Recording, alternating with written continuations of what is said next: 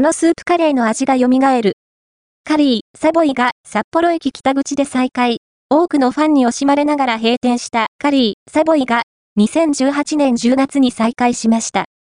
電車通りから札幌駅北口に移転したものの、慣れ親しんだ味を求めて、これまでの常連さんも訪れています。これまで通りながら、これまでとは違う新生カリーサボイ。何が変わり、何が変わっていないのか。大久保店長に伺いました。